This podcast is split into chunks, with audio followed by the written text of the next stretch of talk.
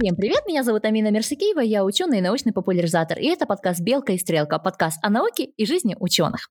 Итак, у нашего подкаста есть патроны, и я хочу поблагодарить всех этих прекрасных людей за то, что финансово поддерживают э, подкаст.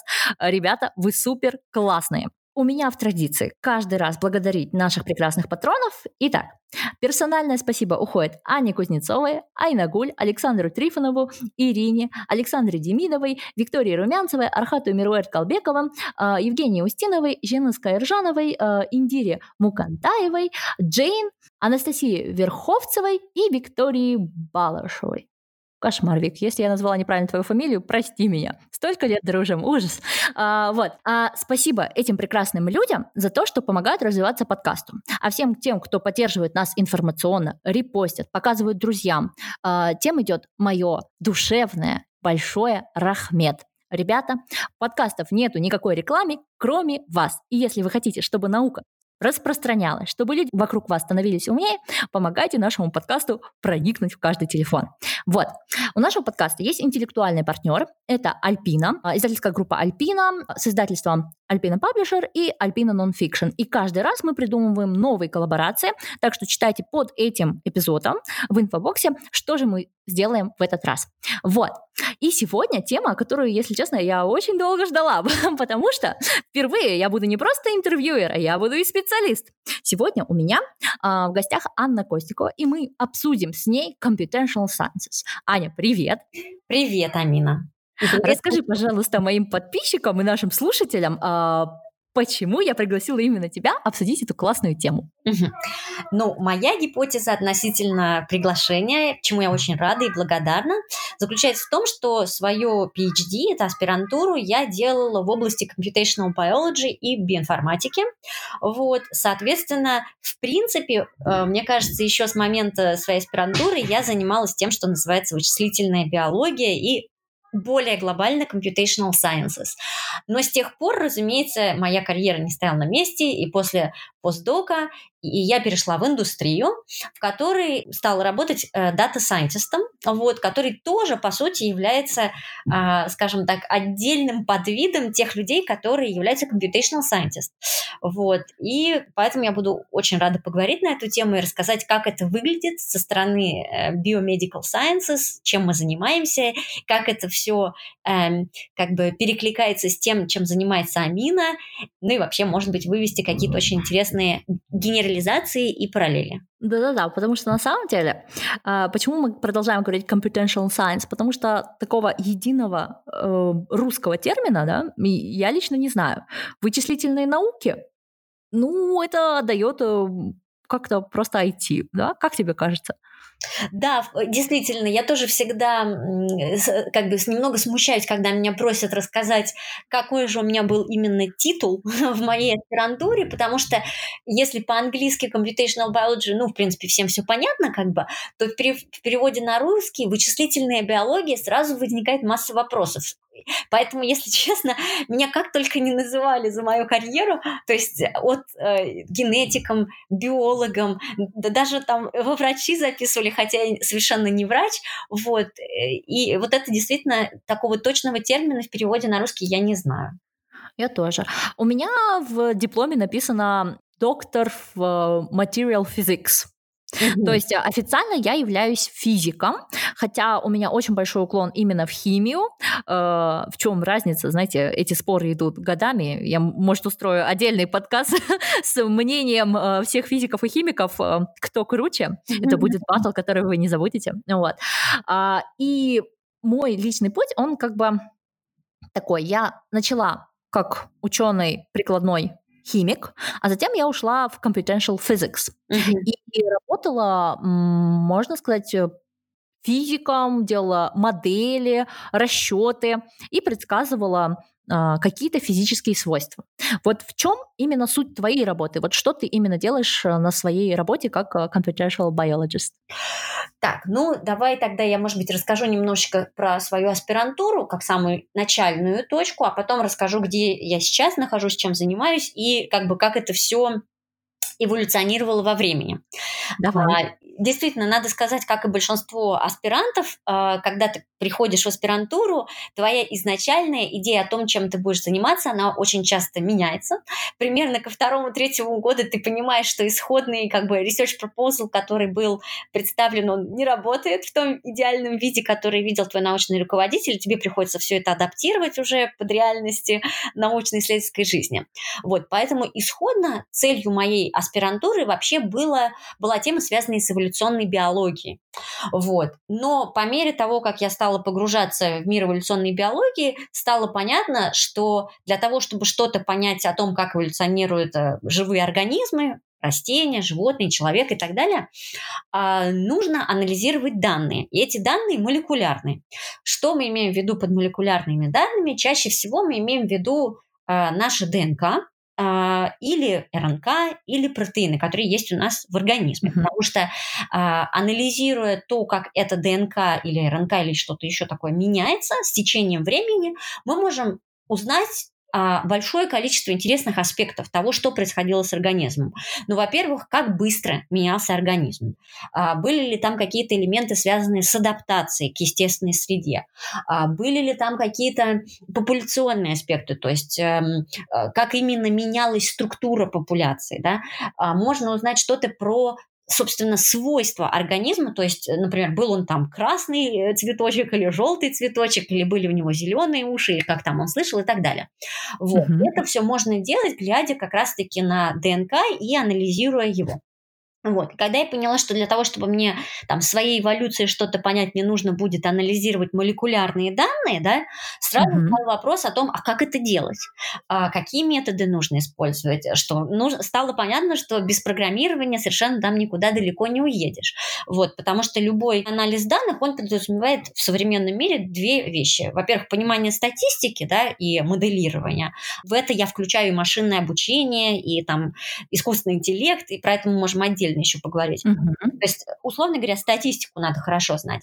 А второй аспект – это умение программировать и эти данные каким-то образом, скажем так, трансформировать. То есть ты получаешь исходные данные, они могут быть даже получены кем-то в лаборатории, не, тому, не, не самой мной, например. Да?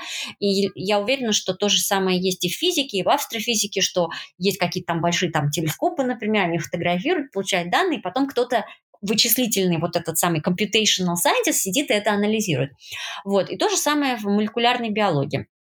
А, то есть есть э, процесс получения данных, а есть процесс анализа. Чтобы их анализировать, это часто бывают достаточно большие данные, э, нужно уметь программировать. Вот. И чаще всего ученые сейчас используют два языка программирования, ну, по крайней мере, в biomedical sciences, да, то есть в биомедицинских науках, это R и Python. И э, вот даже интересно, Амина, насколько это э, перекликается с, с, с твоей областью, насколько там распространены эти два языка или что-то другое.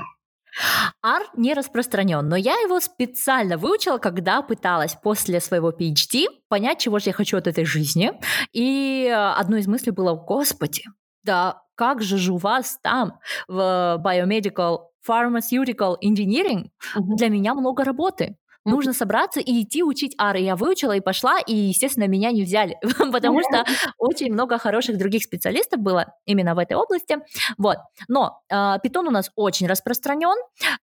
Если честно, я могу сказать так. Э, все свое PhD я в основном э, кодила на баше, mm-hmm. потому что я работала на суперкомпе, писала скрипты, и часть своего анализа я вообще делала на эй дабл ю кей. Это такой да, однострочный язык. язык. Да, это, это вот прям из категории бабушкиных, дедушкиных языков, которые м- мало кто использует, но они такие удобные. Да. Написала... А, да, Амин, не поверишь, вот у нас в биоинформатике, если говорить конкретно про биоинформатику, это тоже очень важный и супер распространенный язык, это баш и олк, просто потому что это самый удобный, самый быстрый метод обработать кучу файлов. Да-да-да, потому что даже не нужно писать... Ребята, эй дабл ю кей — это такой однострочный язык, когда тебе даже не нужно написать скрипт, а ты просто пишешь команду. То есть говоришь так: awk, awk, сделай мне вот из этих пятьдесят тысяч файлов вот четвертую строчку, пятую цифру и поверни ее цветочком. И он это делает. Uh-huh. И, и потом ему говоришь: визуализируй это вот так же одной строчкой. И он это делает. Это очень удобно, и я большинству рекомендую освоить все-таки этот язык, потому что чем бы вы ни занимались в науке или с большими данными вы не работали, оно никогда не будет лишним. Да, это оно правда. Вот прям поможет. Да, это вот. полезный, полезный действительно язык, скажем так. Вот. Mm-hmm. Соответственно, в какой-то момент своей аспирантуры я пришла к тому, что для того, чтобы мне сделать вот то исследование, которое мне хотелось, связанное с эволюцией, мне нужно разобраться, как устроены молекулярные данные и как их анализировать. А для этого нужно знать программирование и статистику. Вот. И, собственно говоря, остаток своего пи эйч ди я провела как раз за этим. То есть я много-много курсов проходила по статистике, но программировать к тому моменту я умела, поэтому мне просто там пришлось еще сильнее научиться программировать, больше научиться программировать в ар и в Python. Но мы, кстати, что интересно, исходно там даже Perl был, это еще такой тоже достаточно сейчас уже ушедший в небытие язык, но он был супер распространен именно в биоинформатике. Вот. И Ну, то есть, если бы я в одно вот предложение вложила смысл того, что такое computational biologist э, или там computational biomedical scientist, это человек, который анализирует данные, которые каким-то образом отражают э, живой организм, молекулярные, клинические данные, фенотипические данные, э, данные изображений, там, полученных изображений и так далее, и пытается на основе это, этих данных сделать какие-то выводы о том, как этот организм устроен, как он живет, как он болеет, или как его можно вылечить и так далее. Да, вот это, кстати, был мой э, второй вопрос, в каких областях используется. И я посидела и так со своей стороны, да, я придумала, что э, каждый из нас ежедневно использует данные computational science в виде прогноза погоды. Mm. Потому что прогнозы погоды делаются, м, это расчеты, которые делаются на огромных суперкомпах. Э, в Швеции это делается на бывшем военном э, суперкомпе университета Линчопинга, национальном суперкомпе, и там целый, я не знаю, по-моему, половина работы всего суперкомпа уходит на прогнозы погоды. Uh-huh, uh-huh. Вот. Yeah. И, естественно, это делается на одном суперкомпе, но потом разные университеты мира, которые имеют доступ к этим данным, по-разному это все, как бы, разные исследовательские центры по-разному это интерпретируют. Вот. Но прогноз погоды – это вот одно дело. А больше всего в моей области, да, даже не так, не в моей области, а больше всего из того, что я видела, если честно, меня все еще восхищает все, что связано с твоей областью, потому что, когда мы делали наш пи эйч ди, мы, естественно, ходили по соседним лабам и смотрели, кто что там еще программирует. И в одной лабе э, ребята работали над программированием визуализации для медицинских учреждений. Mm-hmm. И это было просто шикарно. У них была томография мозга человека, mm-hmm. э, не мозга, а черепа человека, который упал в шахту лифта. Mm-hmm. У него все лицо, весь череп раздробился на там, по-моему, восемьдесят кусочков. И у них вот как бы эти восемьдесят кусочков, они под, под кожей, да, там в мясе, mm-hmm. и как бы все в мясо. Но человек жив. Mm-hmm. Они сделали ему быстро томографию, и потом хирург открыл ему челюсть, да, так, кожу как бы, и все на место поставила, и оно потом срослось. Но эту томографию используют для того, чтобы обучать хирургов делать правильно челюстно-лицевые операции такого типа. Угу. То есть они смогли смоделировать вот эти все кусочки э, черепа. И куда их теперь ставить обратно. Да, и потом хирург может прийти, и вот хороший хирург, он там, э, они сделали специальную э, такую установку, да, то есть как бы, которая симулирует э, скальпель, я не знаю, что, что там у хирургов, скальпель вроде бы, э, и она дает отдачу. То есть вот когда ты скальпелем прикасаешься к чему-то, оно должно делать отдачу. И они смогли смоделировать вот эту вот отдачу, как бы себя вот э, ввели кусочки кости в черепе живого человека, да? Да, я поняла. Как это передвигать, чтобы человеку было минимально больно, да? То есть они смогли все это сделать благодаря вот одному такому выжившему человеку, который, кстати, тот выжил. Ему попался очень хороший хирург, но для того, чтобы иметь больше таких хирургов, нужно иметь больше таких специалистов, их нужно на чем-то тренировать. Не скидывать же каждый день кого-то в шахту лифта. Так что Вот. Угу. А, ужасно интересно. Это мне в какой-то степени почему-то сразу напомнило Тетрис, игру в Тетрис. Кусочком. Или еще тоже хороший пример, пример из недавнего времени. Я недавно своей дочке, ей пять лет, купила специальное такое ну, приложение и устройство, которое учит детей программировать в юном возрасте. Ну, точнее, оно, естественно, учит их еще не совсем программировать, потому что они еще даже писать не умеют, но вот пониманию вот этих логических вещей. И одна из игр – это как раз-таки составление пазлов вот из этих вот многочисленных кусочков, где у тебя есть там треугольнички, квадратики, какие-то ромбики, и тебе из них нужно сложить некоторую фигуру. Вот я подумала, вот как интересно, что такого рода задачи находит применение от совсем юных детей, которых нужно научить логическому мышлению, до а, людей, которые занимаются операциями сложными. Ну, на самом деле, это же одни и те же методы используются вот просто с детского сада до университета. Да. Да, вот.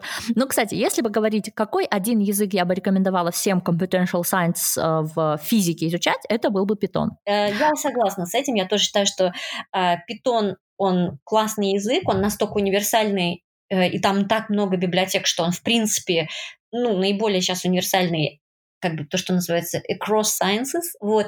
Единственный есть аспект, это то, что, да, действительно, если говорить про вот конкретно анализ молекулярных данных, то число библиотек, написанных на R, оно сейчас пока что еще больше, чем для предобработки данных, оно больше, чем число библиотек на Python. Вот. Поэтому...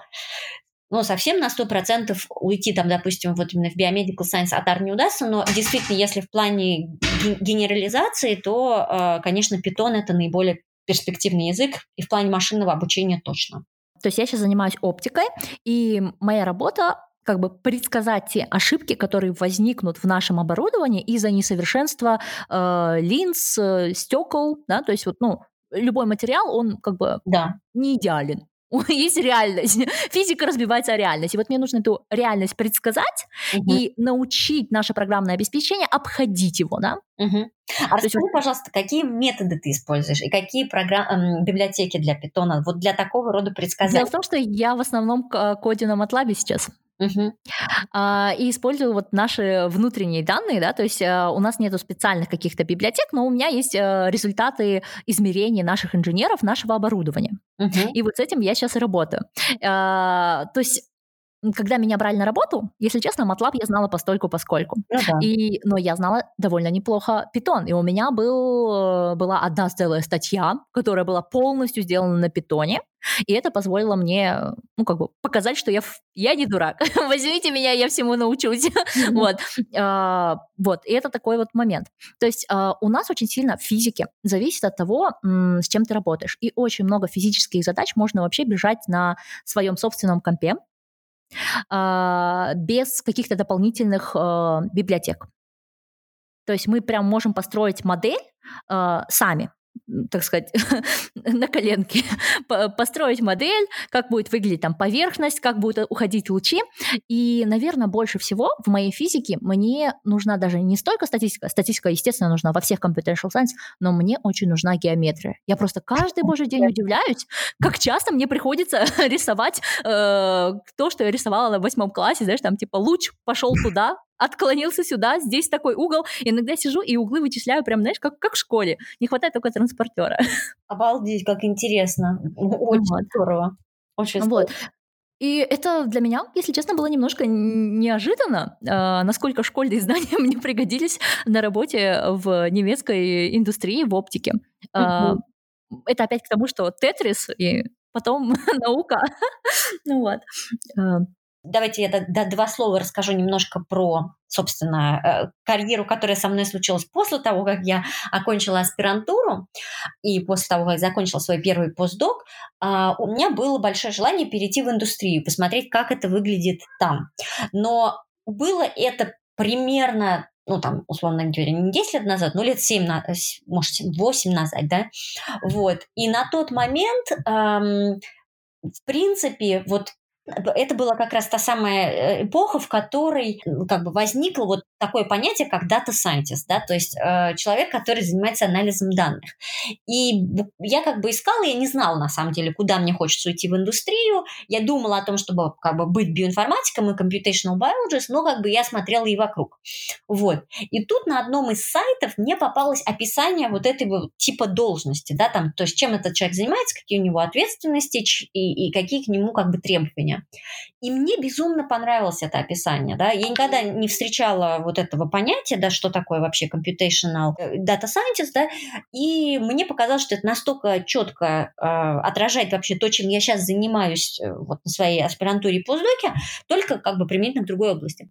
Вот, и я решила податься на это направление, но, естественно, сначала я прочитала там пачку книг, а также нашла такой сайт, который очень популярен вот в области data science, называется он Kaggle или Kaggle, как его, кто как его называет, на котором ты можешь поучаствовать в открытых э, соревнованиях, где предоставляется какой-то большой набор данных. Это может быть набор данных из физики, из медицины, из э, каких-то, скажем, там, маркетинговых отраслей и так далее. То есть очень разные наборы данных. Вот. И люди собираются в команды или просто в индивидуальном режиме участвуют и пытаются эти данные проанализировать. И потом есть, конечно же, у той компании, которая предоставляет данные, реальная оценка. Вот не предсказание, да, того, там, например, нужно предсказать, является ли, я не знаю, это ДНК, относится оно там к... Там, к виду рыбки или виду мышки, да, и у них, естественно, есть информация о том, как на самом деле эти распределены лейблы, то, что называется в, в, в вычислительных науках, да, а тебе требуется предсказать это. Вот, и я на этом сайте тренировалась, потому что я поняла, что как бы мне хочется посмотреть, как практически выглядит это. Вот. И, разумеется, что было абсолютно четко видно, что восемьдесят процентов времени уходит на то, чтобы вообще эти данные распарсить, подготовить, прочитать, переформатировать, а уже там последние пятнадцать-двадцать процентов на анализ, моделирование и визуализацию. Вот. И после... Да, то же самое, кстати, и у нас. Ну вот. И то же самое через всю мою карьеру вот этим рефреном проходит то, что подготовка данных занимает просто львиную долю времени, и чистка их, и разбор в том, что вообще это такое, поиск вообще каких-то ошибок непонятных. Вот. Ну да, и я стала подаваться на эти должности, вот, и меня взяли в компанию, первую мою, в которой я работала, это компания Booking точка ком, наверное, многие пользовались этой компанией для того, чтобы куда-то путешествовать, вот, и что было очень здорово, что на тот момент, когда я пришла в компанию, у них команда по Data Science была очень маленькая, нас было, может быть, пятнадцать-двадцать человек тогда, и потом за четыре года эту команду мы вырастили до, там, двести пятьдесят человек, вот, то есть она стала огромной, вот, мы стали использовать вот этот анализ данных, ну, во всех, как бы, аспектах работы этой компании и так далее. Вот. Потом я какое-то время работала в компании Heineken, и многие спрашивают, да неужели, а что же там можно делать э, на основе анализа данных? Но на самом деле, мне кажется, анализ данных – это настолько универсальная вещь, которую можно использовать ну, почти в любом аспекте, прикладном, да, в любой компании, вот. И один из моих любимых примеров, там, который я часто рассказываю, это пример, когда мы предсказывали то, какие параметры на производстве пива, да, пивоварение, там же это сложный процесс, он и многоэтапный, там много элементов, и оборудования, и смесей, которые туда добавляют, и так далее. И обычно, когда начинает ухудшаться качество пива, например, по цвету, вкусу или запаху, то операторы пытаются, ну, как бы, вы, какой-то гипотетически сказать, ну, наверное, надо подправить вот температуру вот в этом месте, или там заменить эту деталь, или поменять концентрацию того-то, и смотрят, как поменялся вкус или а, цвет, или запах. Вот. И так как этих параметров очень много, вот экспериментальные переборы их занимают долго, много времени. И наша задача была построить как раз-таки модель на основе машинного обучения, чтобы когда у них ухудшается показатели, сказать им, какой нужный параметр поменять и как, да, для того, чтобы улучшились вот эти показатели. Ой, вот. Очень круто. Да, да. Звучит супер классно. Я когда закончила свой постдок и искала работу, я тоже смотрела на Data Science, но у меня, видимо, в программировании было меньше опыта. То есть я проходила там довольно далеко, но не, не дожимала немножко. Но была одна компания, которая искала именно Data Science, у которых был хороший бэкграунд не в программировании, а в науке. И я до сих пор посматриваю на эту компанию.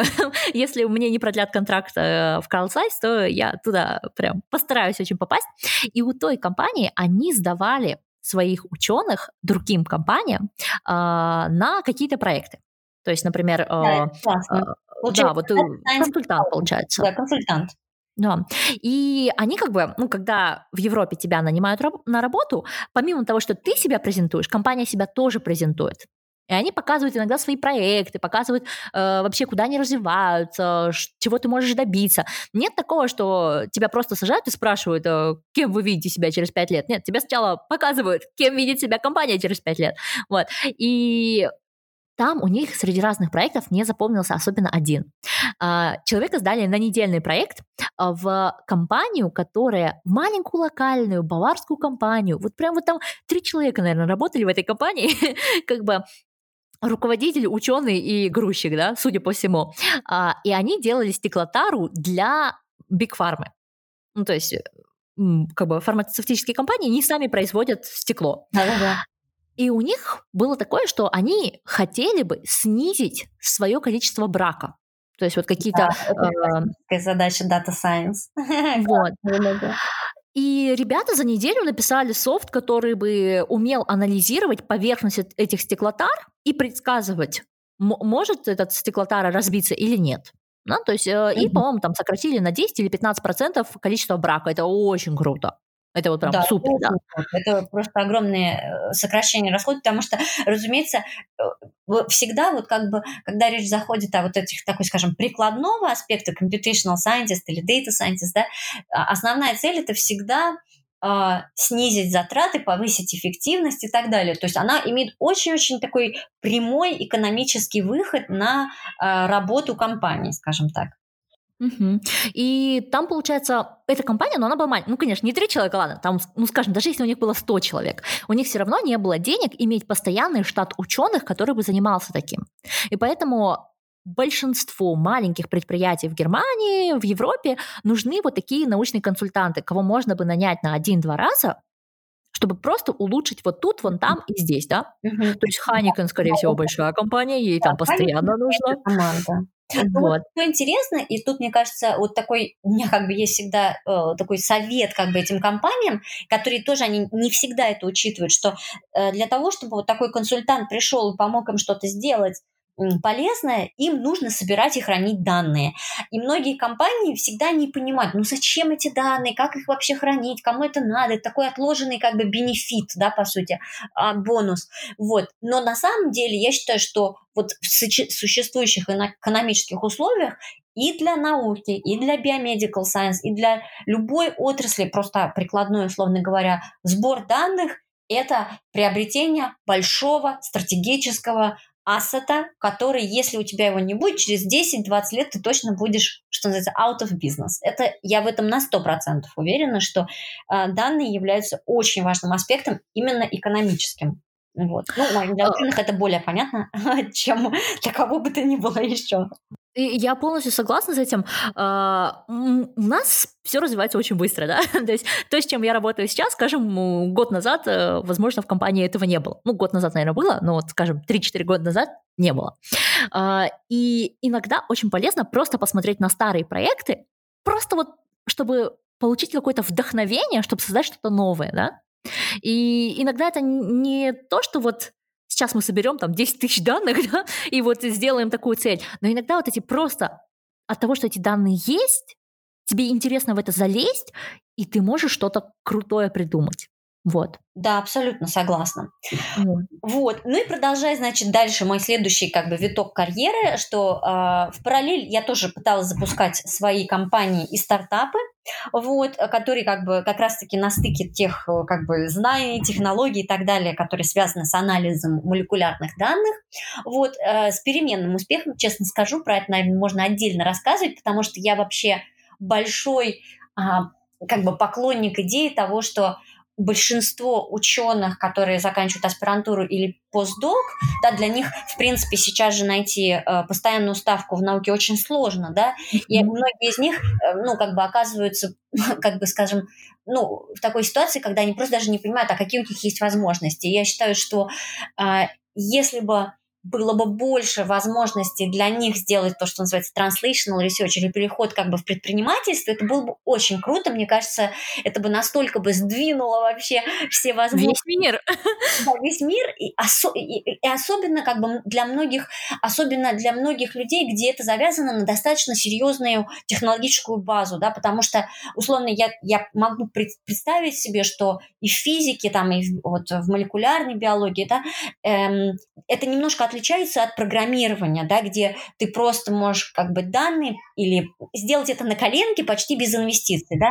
Многие эти наши области, они требуют все-таки вот физической, материальной базы, которой как бы, если ее нет, то ты как бы, у тебя связаны руки. Но возвращаясь ко всему, я считаю, что предпринимательство – это очень классный выход для пост-пи эйч ди, пост пост-постдок, скажем так, и было бы классно, если бы как-то вокруг этого была бы выстроена экосистема и культура. Вот. Так вот, значит, этим я занималась параллельно, и в какой-то момент меня пригласили в компанию Novartis, это крупная фармацевтическая компания, на э, как бы роль тимлида, по сути, то есть как бы у меня команда там из двенадцати человек, вот, э, которая в себя включает вот этих самых computational scientists разного типа, от биологов до инженеров, то есть э, э, то, что называется digital data scientist, я потом расскажу про это отдельно, что они делают, вот, до биологов и так далее. У нас вот такая вот наша команда, и мы занимаемся тем, что мы помогаем врачам, которые ведут клинические испытания новые и разрабатывают, ну, как бы тестируют новые лекарства на людях. Мы им помогаем проанализировать много-много данных молекулярных, э, изображений, там, клини... как бы клинических описаний пациентов, э, информации сносимых устройств, для того, чтобы понять, на каком пациенте лекарство лучше сработает и почему. Потому что это очень важно, так как э, львиная доля лекарств, которые мы разрабатываем, оно не подходит всем на сто процентов, и нужно выбрать вот эту самую группу, подгруппу, на которой это лекарство сработает лучше. Именно этим мы пытаемся э, помогать нашим врачам. Ну, это очень круто звучит. Я почему-то представляла себе, что м, в таких больших фармацевтических компаниях в первую очередь Data Science, они занимаются тем, что ищут кандидаты для будущих лекарств. Как бы это было мое такое э, чисто... Это mm-hmm. тоже абсолютная правда, Амин, потому что на самом деле как бы фармацевтическая отрасль, она устроена в виде такого длинного пайплайна. Его так и называют пайплайн, то есть цепочка, да, я даже не знаю, на русском правильно. И начинается этот пайплайн в самом раннем этапе, когда нужно найти новые кандидаты, молекулы, которые можно потом трансформировать в лекарства. И там data science, машинное обучение, искусственный интеллект, deep learning, все это используется суперактивно. А потом следующий этап – это тестирование этих молекул на доклинических моделях, ну, например, на мышах там, или на клеточных линиях и так далее, или на арканоидах. Вот. И там тоже используется машинное обучение, data science и так далее. Потом, когда эта молекула переходит в клинику, это где приходит наша команда и помогает анализировать, что в человеке происходит. Потом mm-hmm. на следующем этапе, когда эта молекула уже выходит на рынок, то там используется для Data Science для того, чтобы анализировать post-marketing data. Это то, какие побочные эффекты возникают у людей, какие, может быть, off-label benefits. То есть off-label – это когда по какой-то причине врач предписал это лекарство не по назначению, а для другого заболевания. И тут вдруг оказалось, как вот с Виагрой, например, что оно имеет классный дополнительный бенефит. Вот, это тоже очень полезная информация. Вот, и так далее. То есть, на самом деле, Data Science, она вот на каждом этапе вот этого пайплайна, она используется суперактивно и э, помогает. О, это намного круче, чем я представляла, потому что даже вот... Э, как бы будучи самой специалистом в этой области и смотрящий в направлении, да, всех фармкомпаний, я даже не могла представить, э, сколько других-то применений есть. э, это круто. Но знаешь, что мне больше всего нравится в Data Science, Computational Science? Это то, что мы можем м, переходить из одной области в другую, да, как ты до этого сказала. И я попросила вчера подписчиков, задайте вопросы, да, и был только один вопрос на самом деле. Вопрос такой: может ли Chemical Engineering стать Data Science э, без специального образования? И я такая, да, может. А потом подумала, а что такое вообще специальное образование? Ты вот сказала, что семь лет назад, по сути, не было области. Я искала работу полтора-два года назад, да? Даже тогда все вот эти курсы, все, все, что предлагалось, на самом деле не настолько эффективно, как создать свое собственное портфолио вот портфолио программиста, портфолио человека, который разбирается с разными вот на сайте, который ты назвала. Мы его тегнем тоже в инфобоксе. А, как бы, как ты думаешь, можно ли пойти в университет, обучиться чему-то, или даже не в университет, на какие-то курсы дополнительные, или можно сесть и прям самому дома освоить? Ты смогла да, сама? Вопрос. Ну, давай начнем как бы опять отмотаем в Booking, где я работала. Uh-huh. А, вот у нас там дата-сайентисты были буквально из всех научных отраслей, которые только возможно. К нам приходили люди из э, экономики, из математики, из астрофизики, из психологии, из, ну, там, biomedical science, само собой, из генетики и так далее.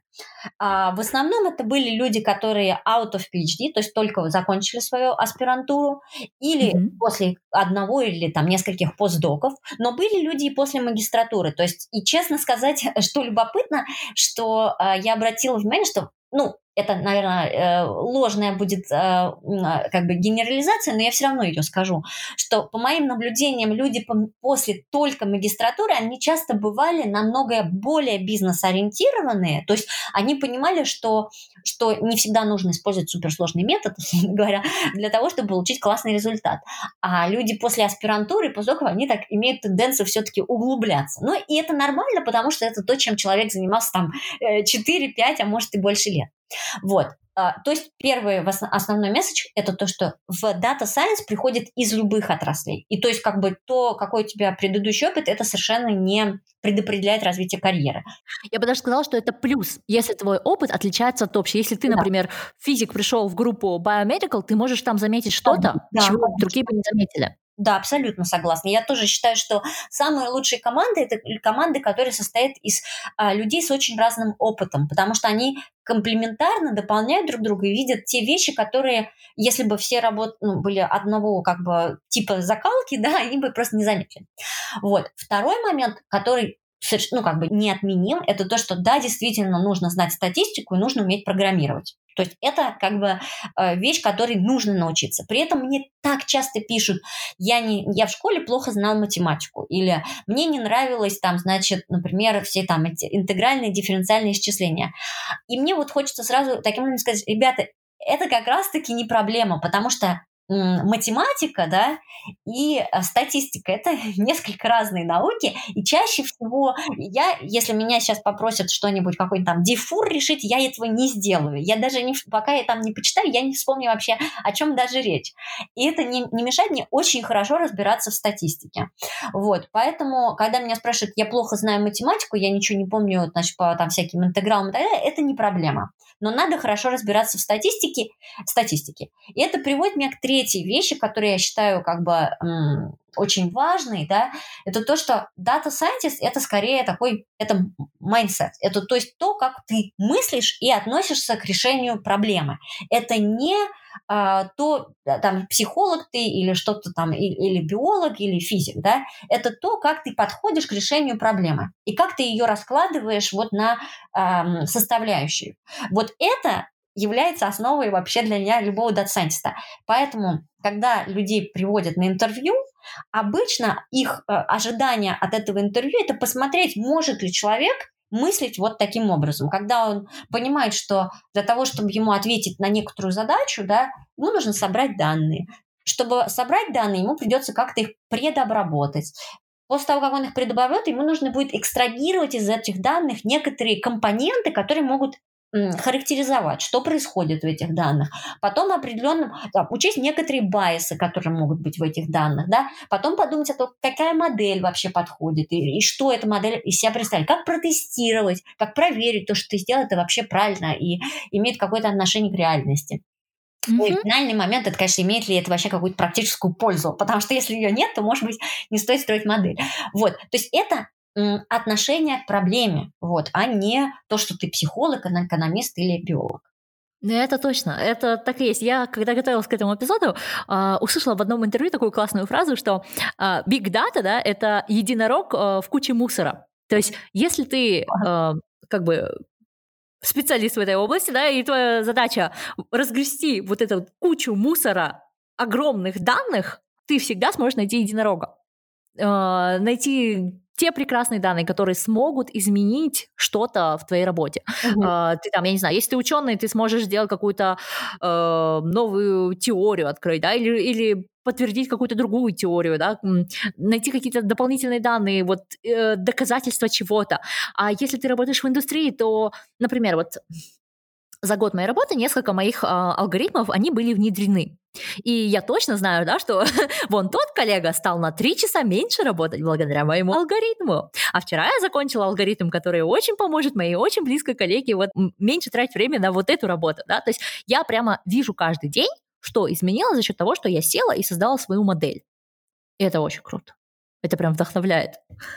А, скажи, пожалуйста, как тимлид, а, то есть ты взяла бы сейчас любого специалиста, который смог бы тебе показать э, правильный майндсет, да? Да, я с этим совершенно согласна, что я ищу людей, не которые там... Я вообще считаю, что вот есть такое понятие, как крафт, навык, да? Я считаю, что научиться data science, вот именно статистике и программированию, это достаточно легко. Это как бы если человек сядет и три месяца потратит на это времени, он будет знать это, возможно, даже лучше, чем знаю я. Да?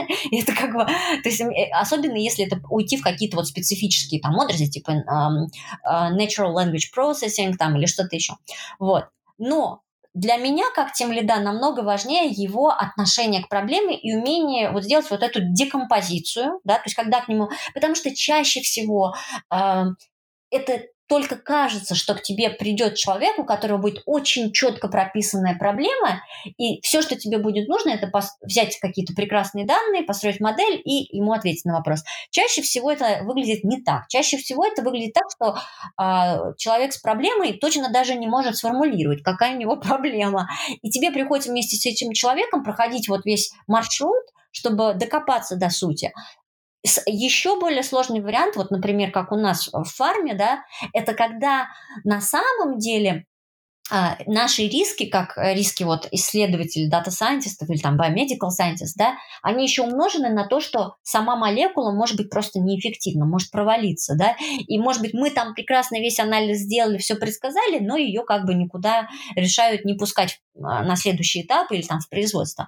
То есть мне важнее то, как человек умеет а, работать с проблемой, что он умеет транслировать эту проблему. Я вот очень люблю это слово «транслейт», транслировать проблему в то, как это выглядит со стороны анализа данных, и потом умеет объяснить обратно а, всяким там нашим коллегам, какая от этого польза, как это нужно тестировать, там, внедрять и так далее. И может им помочь с этим, потому что я не верю в то, что можно д- д- заниматься data science без а, того, чтобы была какая-то практическая польза. Для меня вот просто сразу же теряется мой как бы азарт и интерес, если я не вижу того, что то, что я делаю, практически используется. Вот. И я всегда стараюсь вот на этом а, как бы повернуть аспект. Да? Поэтому, да, я всегда, я абсолютно открыта к любым опытом предыдущим, да, у человека. Вот. Мне важнее, как бы, как человек подходит к решению, к задаче, умеет ли он коммуницировать, умеет ли он разбираться, да, о чем ему вообще просят, умеет ли он понятно обратно объяснить, потому что тоже, естественно, если ты придешь весь такой умный, там, с, со сложным каким-нибудь ган-архитектурой, которая делает все, но при этом перед тобой сидит врач, который первый раз в жизни вообще про это слышит, от этого толку мало. Вот, поэтому, да. А, знаешь, я между своей академ-карьерой и транзитом а, в индустрию довольно долго была безработной, да, и, естественно, как любой человек, искала работу, и мне всегда говорили, и я с этим полностью согласна, что намного при, э, лучше брать на работу хорошего человека, чем хорошего специалиста, потому что хорошего специалиста можно э, вырастить, а хорошего человека нет. Да. А, то есть между майндсетом и софт-скиллами что бы ты лично выбрала? То есть вот я вот от тебя сейчас слышу, что майндсет, он важен, но софт-скиллы, э, насколько они важны? Да, ну это, конечно же, то есть э, но для меня это все не, неотделимо. Часто вижу, что у, когда у человека есть такой, эм, я его часто еще называю empathic mindset. Empathic в понимании психологическом, когда человек... Эм, Мож, как сказать, не центрирован на себя, да, вот как бы это, и это тоже такая сложная вещь, что э, э, я вот иногда вижу, что когда человек очень хорошо в чем-то разбирается, да, э, он как бы как сказать, центрирован на себя, то есть его основная задача продемонстрировать, что он умный. Хотя, как бы, то, чего мне хочется видеть в человеке, это желание а, помочь, и, вот так, увидеть проблему и помочь другому человеку, да, вот это то, чего я учу, ищу, да, и в этом-то я и как раз говорю, как бы, когда ты вот говоришь про софт-скиллы, это вот, вот часть вот этого на самом деле для меня. И э, с точки зрения вот культур, культуры, да, как бы того, как человек работает в команде, для меня это очень важно, чтобы человек э, как бы был центрирован на проблемах других, других, чем доказательство вот того, что он самый классный, самый умный или там лучше всех разбирается. Это не важно на самом деле. Лучше ты всех разбираешься или не лучше, если ты не можешь помочь кому-то решить его проблему. Это первый момент. Второй момент – это то, что мне нравятся люди, которые способны работать в команде и любят помогать другим, да, потому что эм, и умеют вот это делать. То есть командная работа – это все-таки очень важный аспект, и с этим мне приходится очень много бороться, кстати говоря, в текущей компании, как бы, не знаю, могу это говорить, не могу, но тем не менее, потому что классический фарма, она была такая более традиционная индустрия, каждый знал очень четко свою, как бы, скоп работы, над которой им нужно трудиться, и люди не умеют работать вместе, в то время как, если я вспомню, например, свой опыт в Booking или Heineken, да, там командная работа и умение вместе решить ее, вместе сесть и придумать решение, потом делать там даже paired programming, это совместное программирование, друг другу код-ревью делать и так далее, это было вообще просто нормой, да, это не было чем-то, и это было настолько полезно всем окружающим и настолько коллаборационным, что ли, вот мне нравится понятие коллаборации, люблю, когда это люди делают, вот. Um, да, то есть как бы вот эти две вещи, то есть если человек умеет коллаборировать и э, умеет вот быть им, эмпатичным, даже им, вот, способен к эмпатии, да, то это очень два классных понятия, которые делают его, ну, просто ему помогают в карьере очень сильно на самом деле. Да, и он становится суперценным. Я бы добавила вот к этому всему, э, как сотрудник, да, как, как низшее звено этой индустриальной науки, э, я точно знаю, да, то есть я прямо вижу по глазам своих шефов, почему меня взяли на работу. Э, хороших ученых много, да, то есть и я неплохой ученый, хороший ученый, нормальный ученый. Э, и как бы софт-скиллы у меня, очевидно, развиты. Плюс ко всему, плюс вот к этой эмпатии, мне очень помогает то, что я хорошо обучаема. То есть, да, конечно, да. Если вы хорошо обучаемы, неважно, что у вас, я не знаю, всего лишь один онлайн-курс по питону, да, в запасе, неважно, вас научат, не переживайте, из вас сделают хорошего специалиста. Но только если вы хорошо обучаемы. Первые полгода любой компании заложены на то, чтобы вырастить из вас того специалиста, который нужен им, с учетом того опыта, который был до этого. Вот. Так, про, да, естественно. Но я думаю, что как бы большинство людей, которые не являются вот центрированными на, на себе, да, потому что вот очень часто, если человек считает себя самым умным, все знающим и так далее, его очень сложно научить, потому что у него как бы вот этот вот есть какой-то такой блок к тому, что что вы тут меня учите, да, я и так уже все знаю. И вот это очень сложно. То есть я вот считаю, он очень сильно завязан как раз-таки на, эм, как же, э, как, как высокомерие. Вот правильный термин, который я все пыталась вспомнить. То есть если человек высокомерный, да, то с ним очень сложно работать, э, будь он э, хоть там на первых своих этапах работы, хоть супер там каким-то директором, хедом или начальником. Высокомерие – это ужасное качество, которое мешает и человеку учиться, и работать с ним, и ему понимать вообще, какие ему задачи решать. Вот, вот я бы сказала, для меня это, пожалуй, первый no-go э, в плане приемной работы. Если я вижу, что человек высокомерный, то это, м- мне, как бы, скорее всего, будет некомфортно работать с этим человеком. Да. Я бы, если честно, еще пригласила тебя на парочку интересных обсуждений. Давай еще один вопрос. На самом деле, мне просто интересно, это уже по-человечески, да? Вот скажи, пожалуйста, в вашей компании или в твоем опыте ты видишь много gender inequality? Очень много проблем именно из-за того, что вот мы девушки в нашей области. Я сразу скажу, что э, у меня минимальный опыт с, э, именно по половому признаку. Чтобы дискриминация была по, по половому признаку, очень мало. Э, я скорее сталкиваюсь э, с национальностью, там, с паспортами, со всеми этими моментами. Э, но это скорее ошибка выжившего. Угу. Слушай, я вообще... То есть давай тогда сразу много тут разделим аспектов. Первый момент, чисто вот как ты сказала, паспорта, там, нон-и-ю и так далее. Это, конечно же, усложняет жизнь сильно, да, то есть, э, несомненно, когда у тебя нету европаспорта, э, нужны специальные там пермиты, разрешения, э, и как бы при прочих равных у тебя просто возможности, ну, несколько меньше, чем если ты из Евросоюза или, допустим, там из Штатов или каких-то других стран, у которых более, скажем так, э, более такие паспорта выгодные для этих дел, так, это понятно, но я его не буду рассматривать, потому что это как бы... given, да, то есть то, с чем мы живем. Да. Вот. И я в этом смысле абсолютно прошла через все как бы этапы здесь, как бы фрустрации и так далее. А, как бы, так что это есть и пока никуда не денется. Но, может, лет через пятьдесят отменят а, все эти визы, и все будет прекрасно. Это было так круто. Прекрасно. Вот. Второй момент с вот именно отношением к женщинам, да. Так, в моей карьере мне повезло. Во-первых, действительно дисбаланс в этой отрасли он точно есть. То есть женщин намного меньше. пятнадцать процентов против там, или двадцать процентов против восемьдесят процентов. Да? То есть дисбаланс он сто процентов есть.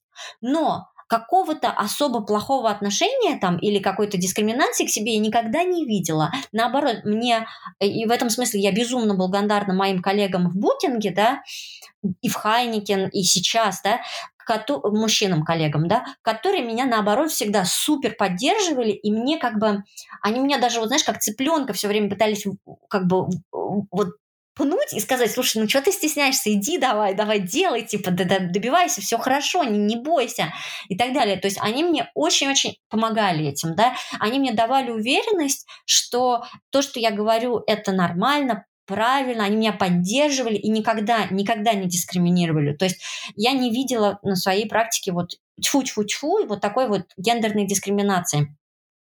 Так, это первый момент.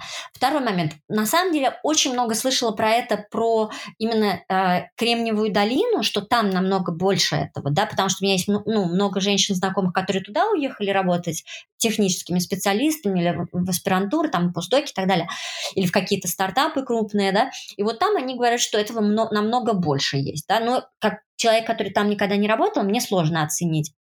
Но теперь я вернусь к тому, что на самом деле, и про это я просто не устаю говорить, что действительно влияет на карьеру женщины, да, это рождение детей, и то, что, ну, традиционно, как сказать, очаг и вот эта, как сказать, забота о детях, оно просто, ну, на восемьдесят процентов сваливается на, на плечи женщины, да, женщина беременная, женщина уходит в декрет, женщина выходит на работу на три с половиной дня или на четыре дня, женщина уходит в пять вечера, потому что ей нужно быстрее забрать детей. Это почти никогда не делают мужчины или делают в меньшей степени. И вот именно рождение детей влияет очень сильно на карьеру женщины, и это мне, ну, как бы страшно обидно, потому что у меня двое детей, Полинка и Софийка, им три и пять там с половиной лет, вот, и я точно знаю, и я вижу по своим женщинам-коллегам, насколько, насколько не влияет рождение детей на их образ жизни, и насколько он влияет на образ жизни женщины. И вот тут я считаю, что это несправедливо. То есть я не буду обманывать, я считаю, что эм, нужно как бы как-то вот этот баланс и вообще, ну, как бы со стороны, может, культурного тоже отношения. Я просто не люблю, когда нечестно что-то делается. И вот я считаю, что распределение этих обязанностей, оно в основном не очень честное. Да, и я полностью согласна. У нас был эпизод про девушек, которые э, смогли сделать и пи эйч ди, и родить ребенка, да, то есть как они это совмещали. И да, это возможно, но это все еще очень тяжело. Это все еще, ну, заставляет выбирать. И вот да, ну, конкретно да. я в, своем, в своей жизни со всеми теми входными данными, которые были у меня, предпочла отложить рождение детей на вот э, до... нынешнего момента, да? То есть да. Сейчас я об этом просто задумываюсь. Когда я закончила пи эйч ди, закончила постдок, получила работу, uh-huh. да? Еще не постоянный контракт, но какую-то уже хорошую работу, после которой мне, даже если не дадут постоянный контракт, ну, я смогу дальше уже работать. Хоть data science, хоть computational physicist, это все равно. Э, опыт Carl Zeiss — это опыт Carl Zeiss. Да. Вот. Да, и вот, вот, кстати, и вот это вот всегда тоже, то есть всегда женщина думает про это, потому что как бы да, то есть это не может не влиять на карьеру женщины, вот. И, к сожалению, ну, как бы к сожалению, потому что я считаю, что это вопрос именно распределения неравной нагрузки, на самом деле, а не то, что... Я не верю в то, что когда мне говорят, ну, вот это же, ну, вот рожает женщина, значит, и женщина там, типа, вот, ну, биологически вот так предусмотрено. Я в это не верю. Посуду биологически может мыть прекрасно и мужчина, и женщина, и подгузник менять, и ночью вставать к ребенку. То есть не, неправда, что это биологически у женщин получается лучше. Более того, там часто вот ссылаются на то, что ну вот у женщин хорошо получается мультитаскинг, да, то есть многозадачность. Это недавнешней статьей было подтверждено, что это одинаково плохо получается и мужчин, и женщин. Очень сложно одновременно держать две, два фокуса внимания. Там, допустим, ты пытаешься написать научную статью или что-то анализируешь, и у тебя тут ребенок носится и пытается, значит, там кошку посадить на люстру. Естественно, это очень трудно совместить. Вот. Поэтому я не верю, что есть какие-то биологические предпосылки к тому, чтобы было неравномерное распределение домашних там или вот детских задач между мужчиной и женщиной. Да, я тоже согласна. Я считаю, что это ну, социально понятное дело, когда ребенок только родился там, да, ну, то есть кормить надо. Да, да. Этот фактор биологический, да, хорошо. Да, да. А посуду и подгузники, извините. С тобой согласна. Я тоже не вижу биологических предпосылок к тому, чтобы женщина этого делала больше. Вот. Поэтому и вот по статьям, которые я видела, да, анализирующие этот фактор, именно ключевым моментом, который влияет на карьеру, да, у, у, между женщиной и мужчиной, после которого случается вот этот распад на две траектории, где траектория мужчин, она как бы продолжает расти и быть супер хорошая, а у женщины там проседает конкретно и так никогда и не восстанавливается до прежнего уровня, является момент рождения детей. Mm-hmm. Это немножко грустно. Я смотрю на своих коллег, у которых родились дети, и они работают в Carl Zeiss. А знаете, Carl Zeiss находится в такой, простите, жопе мира, что большинство людей, которые там работают, они между собой женаты. То есть вот прям ученые из двух департаментов, у нас там пять тысяч человек. Естественно, очень многие в какой-то момент э, переводят своих супругов работать в Carl Zeiss, вот они как-то семейно идут в эту компанию. Э, и поэтому очень много примеров перед глазами э, людей, у которых И, и мать, и отец работают в компании учеными, и у них вот маленький ребенок.